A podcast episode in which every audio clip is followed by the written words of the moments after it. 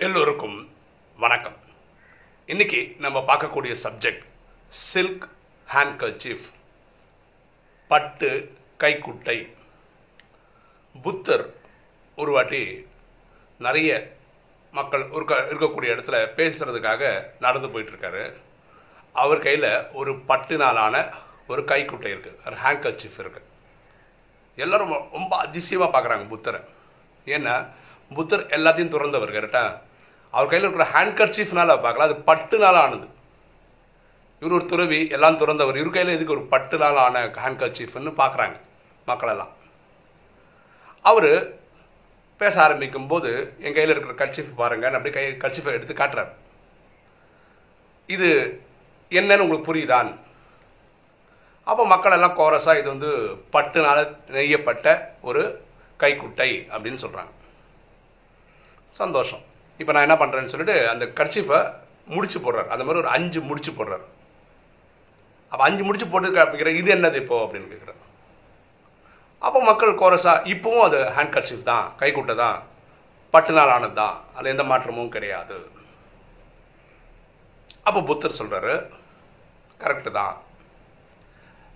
அங்கே உட்காந்துருக்கீங்க நீங்கள் உட்காந்து பார்க்குறீங்கல்ல நீங்கள்லாம் இந்த முடிச்சு கெட்டப்பட்ட ஹேண்ட் கர்ச்சிஃப் மாதிரி நான் முடிச்செல்லாம் அவர்த்து கிளியராக இருந்த ஃபஸ்ட்டு பார்த்தீங்களே அந்த மாதிரி முழுமையான ஒரு கைக்குட்டையாக இருக்கேன் பட்டு கைக்குட்டையாக இருக்கேன். ஸோ பட்டுன்றதுல நீங்களும் நானுக்கும் எந்த வித்தியாசம் கிடையாது நீங்களும் நானும் கர்ச்சீஃப் பண்ணுறதுல வித்தியாசம் கிடையாது. ஆனால் எனக்குள்ள அந்த முடிச்சு இல்லை உங்ககிட்ட அந்த முடிச்சு இருக்குது மக்கள் ரொம்ப ஆர்வமாக முடிச்சுன்னா என்ன ஃபீல் பண்ணுறாரு அப்போ சொல்கிற வாழ்க்கைன்றதுல ஒரு முடிச்சு என்னென்ன வயலன்ஸ் அதாவது எண்ணத்தால் சொல்லால் செயலால் தன்னை காயப்படுத்திட்டாலும் சரி அடுத்தவங்களை காயப்படுத்தினாலும் சரி இது வைலன்ஸில் வந்துடும் இது ஒரு முடிச்சு. ஒன்று கிரீடி பேராசை. மூணாவது ஈகோ நாலாவது பந்தனம். அஞ்சாவது கோபம். இந்த மாதிரி ஏதாவது ஒன்றில் மாட்டின்னு கஷ்டப்பட்டுட்டு இருக்கீங்க. நான் இதுலேருந்தெல்லாம் வெளியே வந்ததுனால நான் முழுமையான கைக்குட்டை அப்படின்னு புரிஞ்சுக்கணும் அப்படின்னு புத்தர் சொல்கிறார் அப்போது ஒரு சீடன் எழுந்து புத்தரை பார்த்து கேட்குறாரு நீங்கள் சொல்கிறதெல்லாம் கரெக்டு தான். இப்போ இந்த அஞ்சு முடிச்ச அவுக்கிறது எப்படி?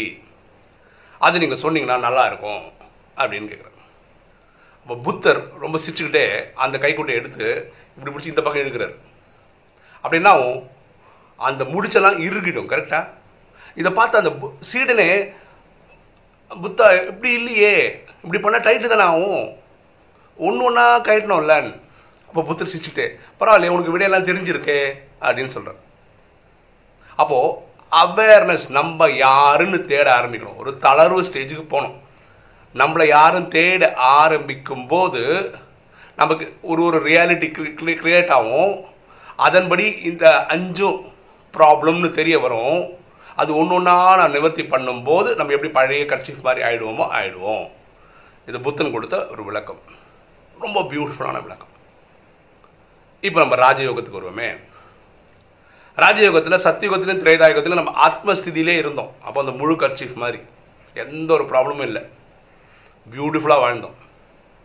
துவாபர கலியுகத்தில் தான் துவாபரத்தில் தான் இந்த மாயை அதனுடைய பிரவேசம் வந்து அஞ்சு விகாரங்கள்ன்ற முடிச்சு விழுந்துருச்சு. காமம் கோபம் அகங்காரம் பற்று பேராசின்னு விழுந்துருச்சு. ஓகேவா அப்போ இங்கே என்ன புரிதல்? நம்ம ஆத்மான்னு ஃபர்ஸ்ட் புரிஞ்சுக்கும் போது அதோட வெளிச்சம் இப்பதான் கிடைக்குது. அறுபத்தி மூணு ஜென்மமா பக்தி பண்ணவங்களுக்கு ஆத்மாவின் தந்தை பரமாத்மா அவர் பேர் சிவன் உலகமே அவரை அல்லாஹ் ஜஹோவா காட்னு கூப்பிடுது. அவர் வந்து விளக்கம் கொடுக்குறார் நீ வந்து உயிர். இந்த புருவத்தின் மத்தியிலேருந்து நடிச்சிட்டு இருக்க இது சாதாரண கண்களால் பார்க்க முடியாது. இந்த ஆத்மாவுக்குள்ள மனசு புத்தி சன்ஸ்கார்னு மூணு விஷயங்கள் இருக்கு. அப்போ இந்த மனசு தான் இந்த கடந்த அறுபத்தி மூணு ஜென்மமாக அலை பாய்ஞ்சிருந்தது அது கண்ட்ரோலே இல்லாமல் இருந்தது. இப்போ நீ புத்தியின் மூலமாக என்னை கனெக்ட் பண்ணுற புத்தியின் மூலம் கனெக்ட் பண்ணவும் புத்தி ஸ்ட்ரெங்தன் ஆகும்போது மனசு இப்படி இருந்தது இப்படி இருந்தது.